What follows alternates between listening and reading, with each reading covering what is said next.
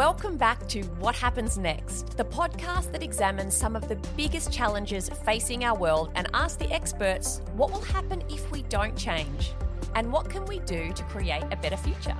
I'm Dr. Susan Carland. Keep listening to find out what happens next.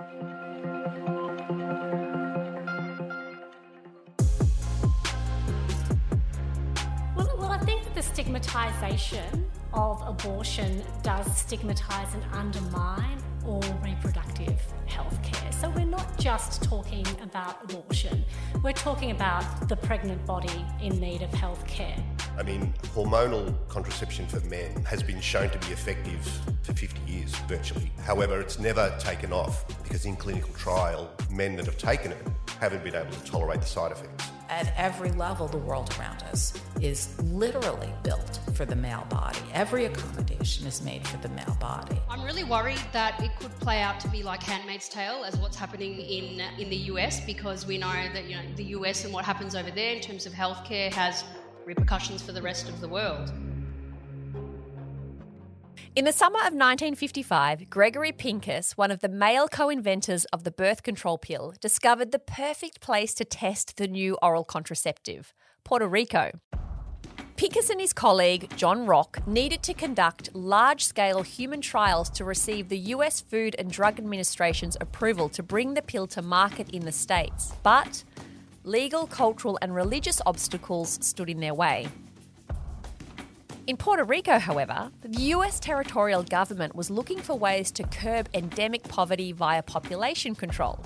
According to PBS's American Experience, there were no anti birth control laws in the books, and although its population was mostly Catholic, residents didn't follow the Pope's prohibition on contraceptives. When working class women in a housing project were offered the pill, it was an appealing alternative to sterilisation or abortion, the usual methods they used for limiting their family size. But they didn't know that the drug was still experimental or that they were participating in a clinical trial. The researchers also didn't tell them about its potentially dangerous side effects. And to ensure no accidental pregnancies occurred during the trial, the initial dosage was much higher than it is today.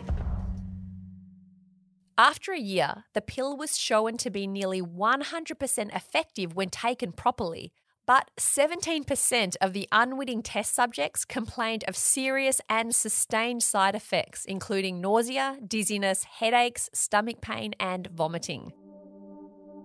According to the Washington Post, three women in the trial died, although the link to the drug is unclear because there was no investigation and no autopsies.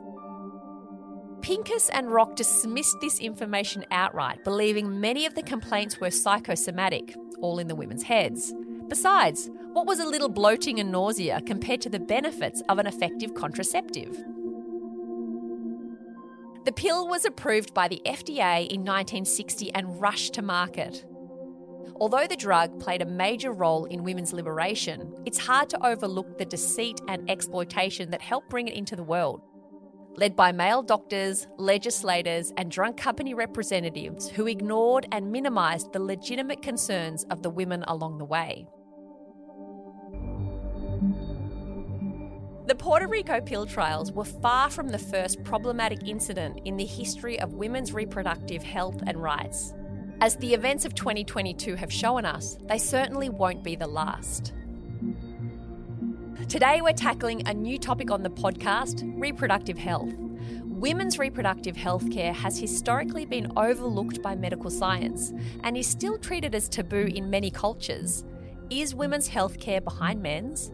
How does making reproductive health care inaccessible hurt us all? And seriously, what's going on with that male birth control pill?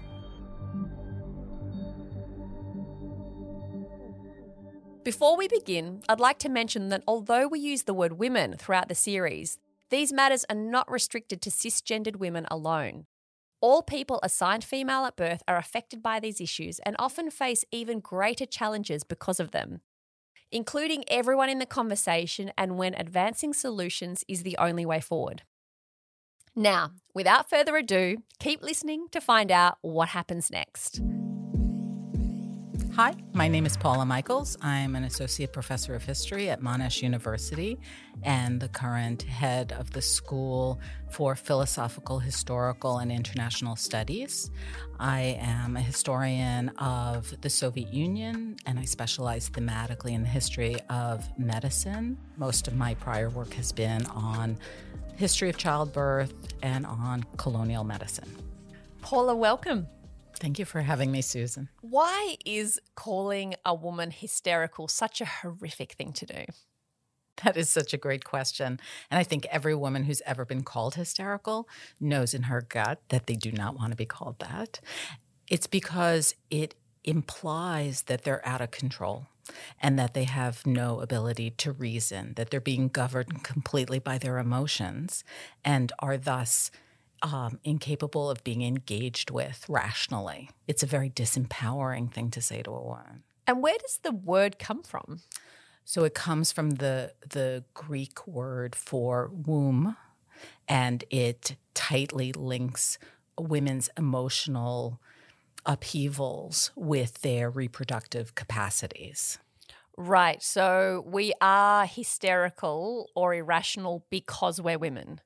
Exactly. Right. So, women, you know, another way of phrasing it, if uh, this hopefully is not too vulgar, but the phrase that women are on the rag mm. is similarly an invocation of connecting their emotional world with their physiological capacity to reproduce.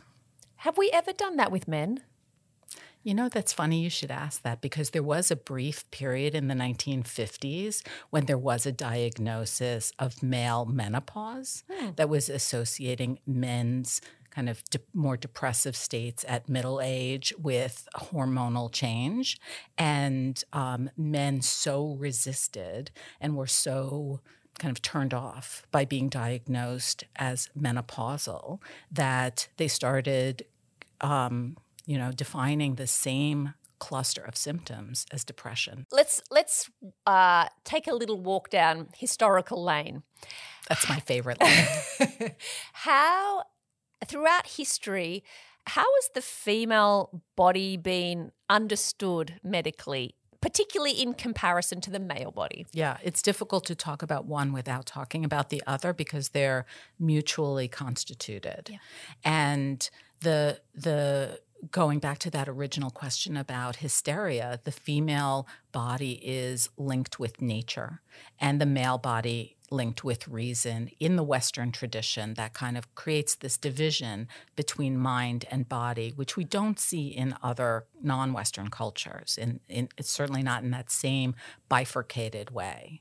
So there's a long tradition of women being associated with a lack of reason, with highly emotional uh, states and men being the ones who um, have power exerted through their superior reason. So when, you know, going back to that earlier conversation about hysteria, it is a quick way to silence a woman, to call her hysterical because of the way it invokes really millennia of tradition about undermining women's authority by linking it, them to nature. And are we still seeing any of the echoes of this thinking in the way that women's bodies are understood, even now medically?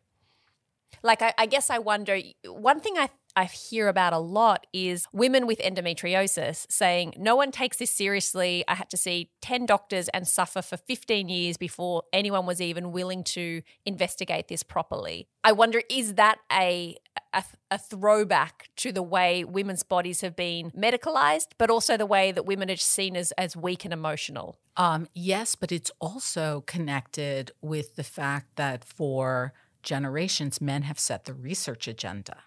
If men suffered from endometriosis, we'd have had a cure a long time ago, or at least a clear sense of um, you know, treatment and the origins. But the priorities for research are set by men. And until very recently, also the parameters of how um, how studies are conducted. So another example that's less clearly gendered is um, our heart attacks.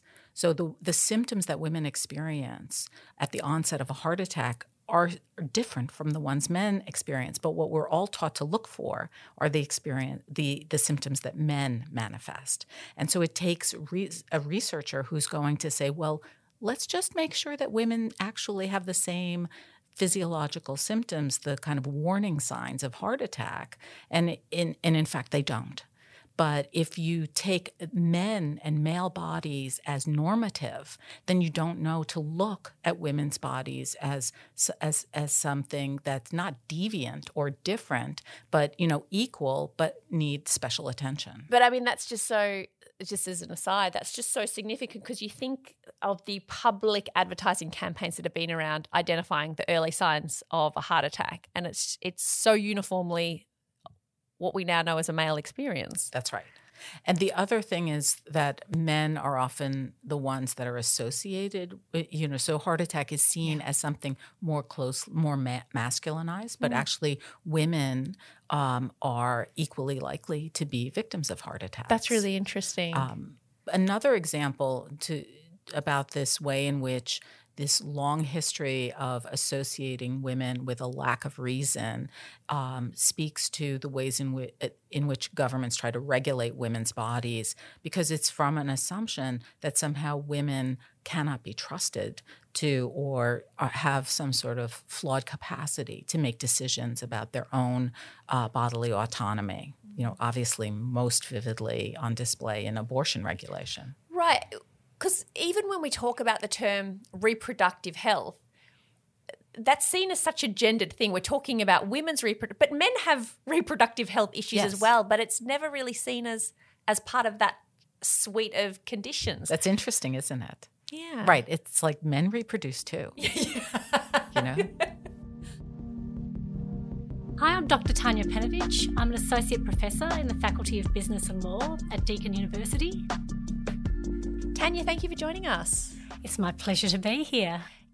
Can I start by asking you to explain to the listeners what happened in the US recently with Roe versus Wade? No worries. Well, I, I, should start by explaining what Roe v. Wade was. So, this was a 1973 decision of the US Supreme Court, which conferred federal constitutional protection on the right to abortion. Two related cases and eight separate opinions, the nine justices made abortion largely a private matter and ordered the states to make no laws forbidding it, except possibly during the final months. So, so the right to choose to terminate a pregnancy was found to fall within the ambit of the right to privacy, which in turn came from the US Constitution's protections of personal liberty. So, this was a fundamental right, but a right that was not absolute. So, it required balancing with the state's interest in safeguarding maternal health and also the potentiality of human life, as the court described it. So, to achieve this balance, the court set out a trimester framework, barring states from banning abortion during the first trimester allowing laws that regulate abortion to safeguard maternal health during the second, and allowing higher level regulation in the third trimester when the fetus had attained viability in the sense of the ability to have a meaningful life outside the womb. So at this point, the state's interest in protecting fetal life permitted the banning of abortion, except where necessary to preserve a woman's life or health. So, so that was the ruling, and it was challenged a number of times. And in 1992, it was refined in the case of Planned Parenthood and Casey, where the Supreme Court found that laws which imposed an undue burden on abortion prior to that stage of fetal viability would contravene the right to privacy. So, so what these decisions meant was that states could not just ban abortion state abortion laws had to comply with that constitutional framework set out by the court. And um, what happened in June was that uh, constitutional framework was demolished by the Supreme Court in the case of Dobbs and Jackson Women's Health Organisation. So, a 5 4 majority of the court, um, the five including the three Trump appointed judges, found that um, since abortion is not expressly mentioned in the text of the Constitution or deeply rooted in the history and traditions of the United States, it is not protected by the Constitution. So they, they overruled Roe. It's a sad day for the court and for the country. Let's be very clear. The health and life of women in this nation are now at risk. And, and what this has meant, the states have been free to enact wide ranging abortion restrictions, and that's what's happening right now. This morning, the radical Supreme Court is eviscerating Americans' rights and endangering their health and safety. So, within hours of the decision, about nine states had moved to ban abortion, and now we're on a trajectory of half of US states either having banned or um, soon to be banning abortion. For people who just listen to that explanation, they may sound, well, that's all very interesting and no doubt important, um, but that's the US. It doesn't really have any relevance here to us in Australia. It's a very different system. By and large, women still can access abortion if they want to in Australia. So, other than you know, wondering what's happening in the US, should we have any greater concern than that in Australia about that event? We should absolutely have concern about that in Australia. So, firstly, it shows how vulnerable hard won gains are. And, um, and certainly in Australia, we've been on a trajectory of decriminalisation in the past 20 years. But that is not to say that, that those hard won gains cannot be rolled back. So, all you really need is critical mass of politicians who are committed to enacting legislative change. And, and we've seen those politicians in federal and state parliaments. And um, we, we also need to be mindful of the influence of the US anti-abortion movement in Australia, and that that influence has grown. So, so since the 1970s, we've um, we've looked. Our anti-abortion movement has looked to what is happening in the US. We've invited uh, speakers on. When I say we, the anti-abortion movement has invited US speakers um, to advise and uh, undertake speaking tours, and and some of those speakers that that the anti-abortion movement has invited are sometimes really quite extreme members of the anti abortion movement. So in 2015, Right to Life Australia invited Troy Newman, president of Operation Rescue, on a national speaking tour. So, Operation Rescue is, is known for its militant um, clinic blockades, and, and, that tour didn't proceed because Newman's visa was cancelled um, on grounds which included his writings, which questioned why abortion providing doctors are not executed. Uh, this in a, um, a country where uh, violence directed at abortion providers is, is really um, a, a, strategy by some elements of the anti abortion movement to block abortion access. What we've also seen in Australia is are domestic chapters of US anti abortion organisations. So, so these groups have established themselves in Australia, and we've, we've seen Australian. Um, actors and politicians increasingly replicate the, the discourses and the strategies of the US movement. So, so we need to be mindful of this.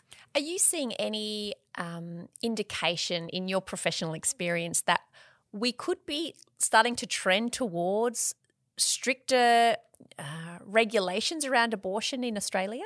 I, I'm certainly aware of attempts to enact stricter regulations. I mean, abortion in Australia remains a conscience vote issue, but but there have been increasing attempts to politicise the issue, and and there have been a number of prominent politicians who have been committed to enacting restrictions. So, so we need to be very mindful. I think that those attempts are growing as the movement looks to its US counterparts and, and increasingly borrows it, its language and tactics. Do you think we could argue that forced birth is a form of gender based violence? Yes, yes. So, uh, requiring someone to give birth, irrespective of their their autonomy, their choices, and their circumstances, is a form of gender based violence. And, and, this has been recognised by United Nations human rights bodies. And there are other violations of reproductive rights that also fall within this category. So these include forced abortion, um, involuntary or coerced sterilisation, and the mistreatment and abuse of, of, people seeking reproductive health care. So, for example, some of the, the conduct that we see outside clinics in the United States and, and until recently in Australia. There's a lot of stigma around abortion. Does that stigma also then trickle down into women accessing other forms of health or reproductive care? Well, well, I think that the stigmatization of abortion does stigmatize and undermine all reproductive health care. So we're not just talking about abortion, we're talking about the pregnant body um, in need of health care. So, um, for example, in the US right now and, and elsewhere where abortion is decriminalised, we see that that um, miscarriage and stillbirth become um, become the basis of questioning. We see in some countries women charged with homicide. This has even happened in the US, but it's it's more common in El Salvador. And we also see where there, there's uncertainty in the law um, and stigma. Doctors refusing to provide health care for fear of loss of license, litigation, prosecution. So, refusal or delay of treatment for miscarriage or for ectopic pregnancy, which, you know, which is life threatening. Uh, so, we, we see all of those consequences. Hi, my name is Safeera Hussainy and I'm a pharmacist. I have worked as an academic at Monash University and I'm still affiliated with Monash University as a uh, adjunct associate professor.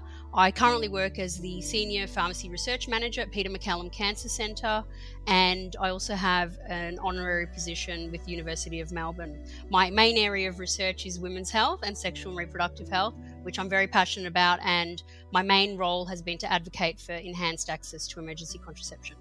Safeera, welcome to the podcast. Thank you so much. It's a pleasure to be here. Can you explain for those that wouldn't know what is emergency contraception? Sure. So, as the name suggests, you use it in emergency situations when uh, you've had unprotected sexual intercourse. For example, the most common reason is when a condom has broken. Uh, or when you've missed an oral contraceptive pill. It's commonly known in the public domain as the morning after pill, but this suggests incorrectly that it can only be used the morning after. And when actually, how long can you use them? Yeah, up to when? really important question, Susan. You can use it up to five days. There are two different medicines uh, available from pharmacies. One can be used up to three days, and the other one can be used up to five days. And how do they work? Yeah, um, this is also a really important question and a really important myth to dispel. Uh, some people think that they work by preventing implantation of a fetus in the utero, in the uterus, sorry, um, but they actually delay or prevent ovulation. So it's like casting a net on the egg so that it doesn't meet with the sperm and doesn't, um, you know, result in a pregnancy. Why do you think there are so many misunderstandings about what emergency contraception is? Like you said, there is this big misunderstanding that it's in fact preventing a, a, an embryo or a fetus or whatever term you want to use from being implanted when that is not the case at all. How have things gotten so confused? Yeah, it, it's because it was a postulated mechanism of action similar to the birth control pill when it originally came out. And then uh, data from clinical trials and what we call phase four trials when it's out in the community has shown us that that's not the case.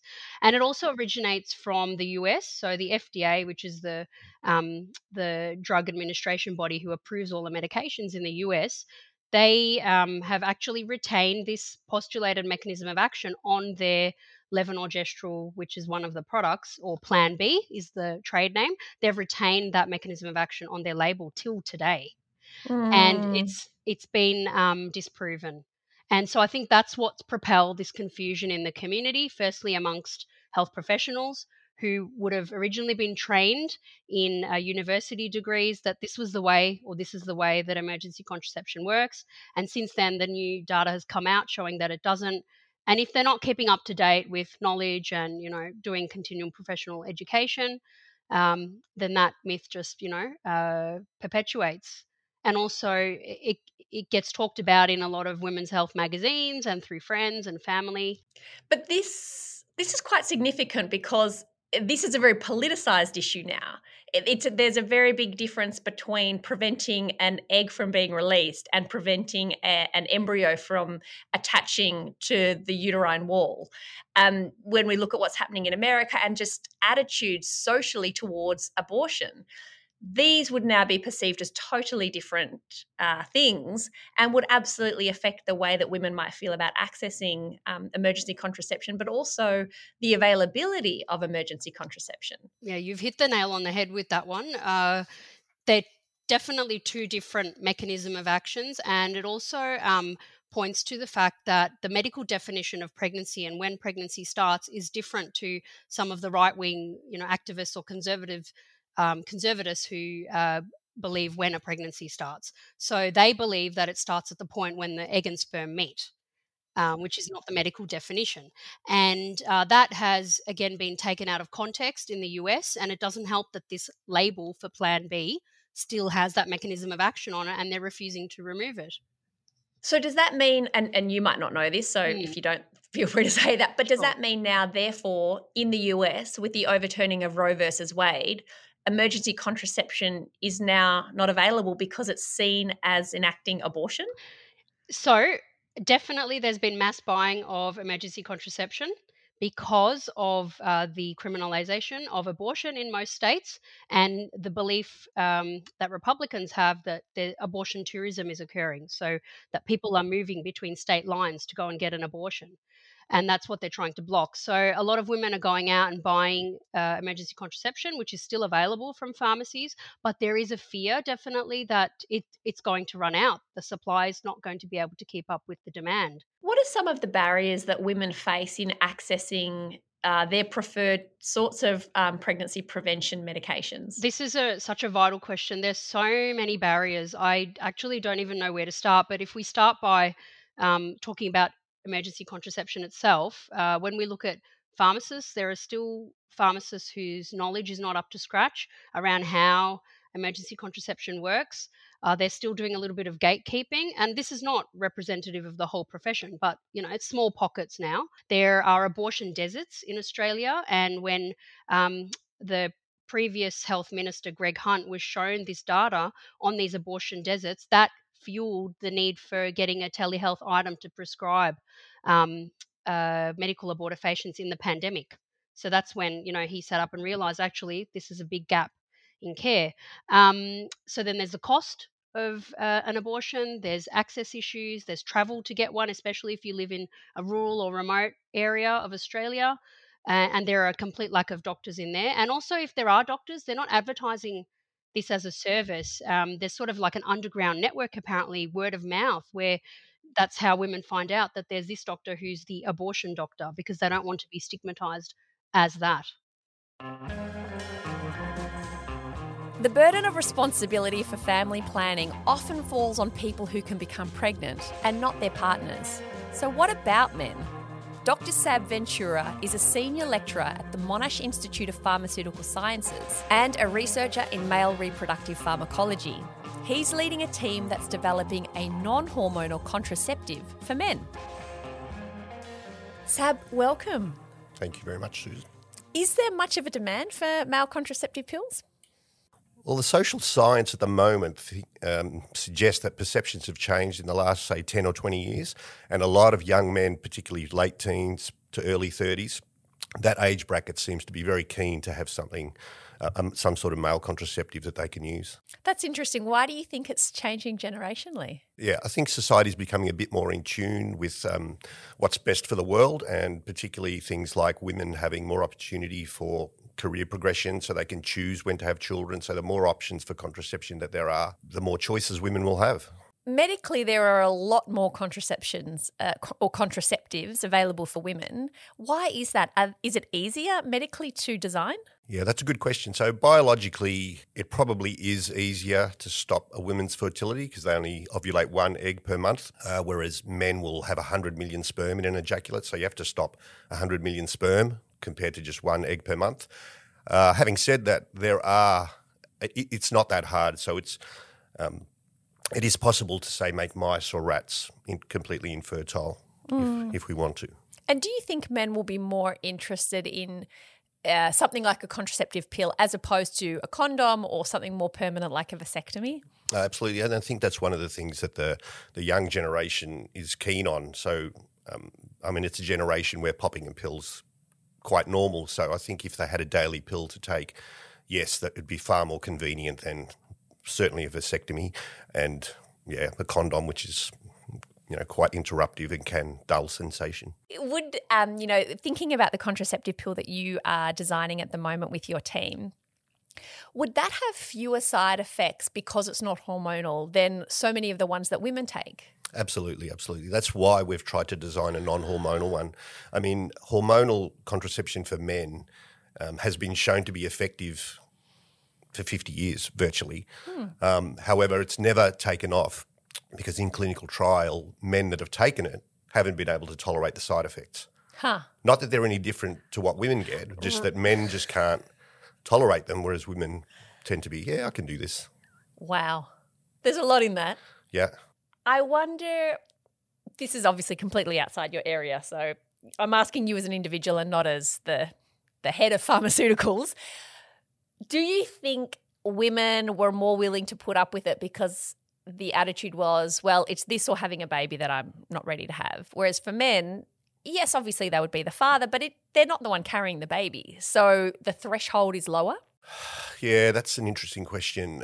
I, I think you're right. I think women obviously will have more of the burden um, if they do get pregnant. Um, however, I, I do think it's changing a little bit, and I do think that men are feeling more responsible. Um, if if a woman gets pregnant, they still feel like they are responsible for something and, and responsible for the upbringing of that child um, if it gets born. So that's certainly changed, but I mean, I guess the woman is always going to have the greater responsibility than the man. So, just so I'm clear, are you saying that there already are male contraceptive pills that are successful and available, but just almost no one takes them?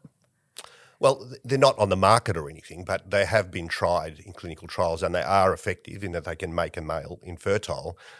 It's just the side effects that men can't tolerate, which has mean they haven't progressed any further. Wow. This is astounding to me.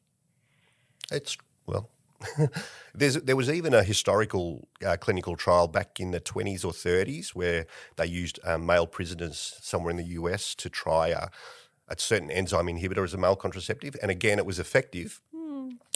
However, what happened was um, whenever the men who were taking the pill drank alcohol, they would get terribly sick. And that was enough to like stop the trial. Wow. Yeah, I actually don't know what to do with all this information. Um, is part of the problem maybe that women haven't been open enough about how unpleasant hormonal contraceptives can be for us? So that maybe men don't realize, like women just have it and it's uncomfortable or it causes these side effects and women just deal with it. So men don't realize just how unpleasant it can be for women. Do we need to complain more as women? Is what I'm asking you. It would- it Yes would- or it would yes? probably help, but it would probably help. But I, I think the problem was that they developed one for females first. Mm. So all the women started taking it, and then you know everyone else in the society thought, oh well, it's under control now. You know, we don't really need anything else. If it had been the opposite way around and men had it first, know, it might have been different. When do you think we might start seeing male contraceptions on the market? Hmm, that's hard to say. It's really dependent upon how much money went into the research. I mean, it just is the, the whole field is moving so slowly because there's just not enough money to make the research go any faster. I mean, it might never happen. It depends. It needs to be a change in demand, really. Why is there not enough money? Is it because there's a sense from pharmaceutical companies that men just aren't that interested? It's sort of like you said, it's being managed well as it is. We don't need to really change anything. Yep, yep. A couple of things there. Firstly, a pharmaceutical company, if they're going to develop something like a male contraceptive, they'll probably have to put a billion dollars into it. They want to be sure they're going to get that money back at least, and you know they really want to be sure that they're going to make some decent profit um, after that. So they can't really see that at the moment.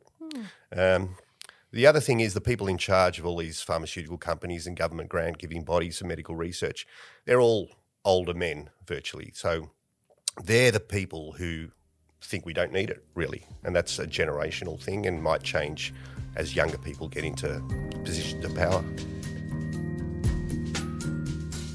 Generational shifts in power take time, of course, and some of our expert guests fear that that clock is ticking. Here's Safeera again. Safeera, if you cast your mind 50 years into the future, imagine we don't change anything in Australia when it comes to women's access to reproductive medication. What does the future look like to you? Uh, I'm really worried that it could play out to be like Handmaid's Tale, as what's happening in um, in the US, because we know that you know the US and what happens over there in terms of healthcare has repercussions for the rest of the world. I'd like to think that our healthcare system is better designed and it's um, you know it, it can protect the rights of women, but at the same time, I don't think we're taking the right lens that we need to take, which is a reproductive justice lens. So, you know, um, access to medications, access to services has to be viewed through this reproductive justice lens where everyone has the personal um, uh, right to autonomy, bodily autonomy, and they have the right to choose whether they become parents um, and also whether they parent or if they can parent in safe and sustainable communities.